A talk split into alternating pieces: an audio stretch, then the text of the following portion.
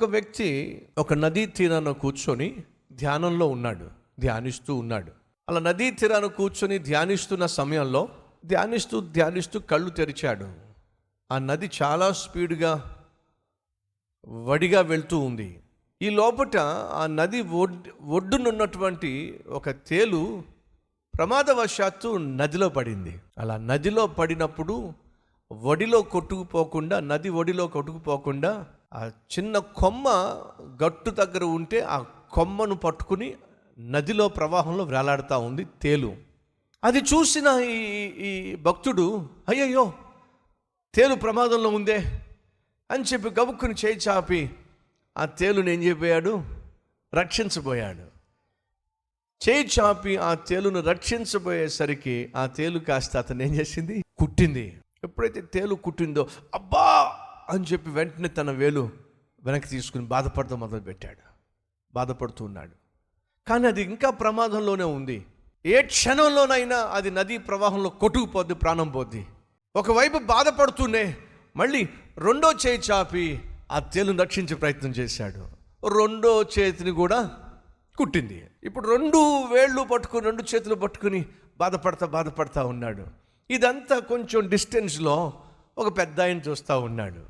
దగ్గరకు వచ్చి ఏయా నీకు అసలు బుద్ధి ఉందా అదేమిటి అంత పెద్ద మాట అన్నారు? లేకపోతే ఏమిటి? తేలు ప్రమాదంలో ఉందని చెప్పేసి ఆ తేలును రక్షించే ప్రయత్నం చేస్తారా? తేలు బుద్ధి ఏంటో తెలుసా?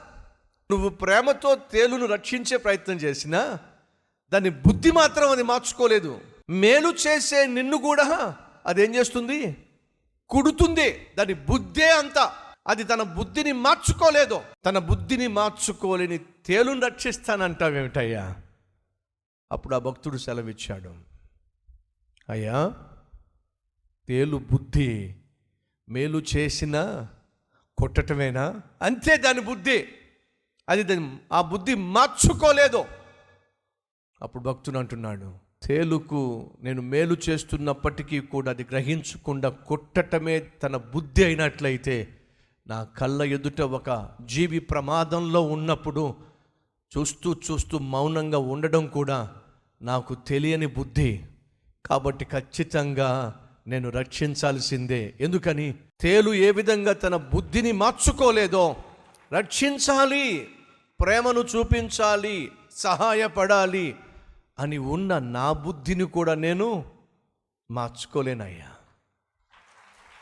నాకు తెలుసు దాన్ని రక్షించే ప్రయత్నం చేస్తే అది కుడుతుందని నాకు తెలుసు. రక్షించే వాడిని కూడా కుట్టటమే దాని బుద్ధి అయినట్లయితే కుట్టే తేలును కూడా రక్షించటమే నా బుద్ధయ్యా ఇది నా ప్రభు అయిన యేసుక్రీస్తు యొక్క బుద్ధే. ఈ లోకానికి ఆయన రక్షకుడుగా వస్తే పాపిష్టి మనుషుల కోసం ఈ లోకంలో ఉదయిస్తే వారిని పరలోకానికి చేర్చాలి అని చెప్పి ఆశించి వస్తే ఏసయ్యకు తెలియదా? ఈ పాపిష్టి మనుషులు యేసుక్రీస్తు నిర్దాక్షిణ్యంగా ద్వేషిస్తారని నిర్దాక్షిణ్యంగా దూషిస్తారని నడి బజారులో ఏడుస్తారని ముఖం మీద ఉమ్మి వేస్తారని శిరస్సు పైన ముళ్ళ కిరీటం పెడతారని సిలువ మోయిస్తారని సిలువ వేస్తారని ఏసైకు తెలీదా? చంపేస్తారని ఏసైకు తెలీదా? తెలుసా అండి ఎవరినైతే రక్షించాలని చెప్పి లోకానికి వచ్చాడో వాళ్ళే తనను చంపేస్తారు అని తెలిసిన యేసుక్రీస్తు ఎందుకు వచ్చాడో తెలుసా అండి? మేలు చేసిన వాడినే కీడు చేసేటటువంటి మనుషులను వారు నాకు కీడు చేస్తారు అని తెలుసు కూడా. వారిని ప్రాణంగా ప్రేమించే ఆ మనస్సును ఆయన మార్చుకోలేకపోయాడు కాబట్టి పరలోకం నుంచి భూమి మీదకు దిగొచ్చాడండి. ప్రాణాన్నే దారవోశాడండి మహా గొప్ప ప్రేమ మూర్తి అండి. ఈ ప్రభు అయిన యేసుక్రీస్తు. రక్షించేవాడిని కొట్టటము తేలు బుద్ధి. అది కుడుతుంది అని తెలిసి కూడా దాన్ని రక్షించే ప్రయత్నం చేయటమే ఆ భక్తుని బుద్ధి. నిన్ను నన్ను రక్షించటానికి ఈ లోకానికి వస్తే నువ్వు నేను ఆయనను ద్వేషిస్తాము దూషిస్తాము సిలువ వేస్తామని తెలిసి కూడా యేసు ఈ లోకానికి వచ్చిన కారణం తెలుసా? నిన్ను నన్ను అంతగా ప్రేమించాడు. ఈరోజు ప్రభు సన్నిధిలో క్షమాపణ కోరుతావా బహు దుర్మార్గుడైన నాకు దుర్మార్గురాలైన నాకు ఒక అవకాశం ఇస్తున్నావు బాగుపడ్డానికి. ఈ హెచ్చరికను మనస్ఫూర్తిగా స్వీకరిస్తున్నానయ్యా. ఈ హెచ్చరికను మనస్ఫూర్తిగా అంగీకరిస్తున్నానయ్యా. నువ్వు కళ్ళు ఎర్ర చేసి నీ చెయ్యి పైకి తొక్క దెబ్బ కొడితే అయ్యో మహాఘోష ఆ రోజు నా జీవితంలో రాకూడదయ్యా. ఆ పరిస్థితి నా జీవితంలో రాకూడదయ్యా అని ప్రార్థన చేసే వాళ్ళు ఉంటే మీ హస్తాన్ని ప్రభువు చూపిస్తారా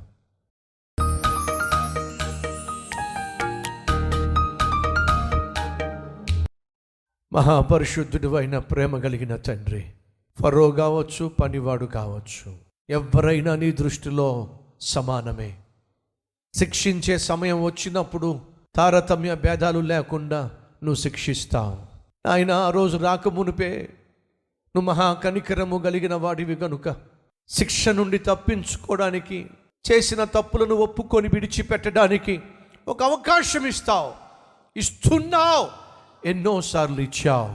ఎందరైతే నాయన నువ్వు ఇచ్చిన అవకాశాన్ని అవకాశాలను సద్వినియోగపరుచుకుంటూ తమ్మును తాము సరిచేసుకొని నన్ను మమ్ములను కనికరించి ప్రమాదము నుండి క్షేపము నుండి శిక్ష నుండి మమ్మను తప్పించమని సురక్షితముగా నీ బిడ్డలుగా మేము జీవించులాగున సహాయం చేయమని. ఏసునామం పేరట వేడుకుంటున్నాం తండ్రి. ఆమెన్.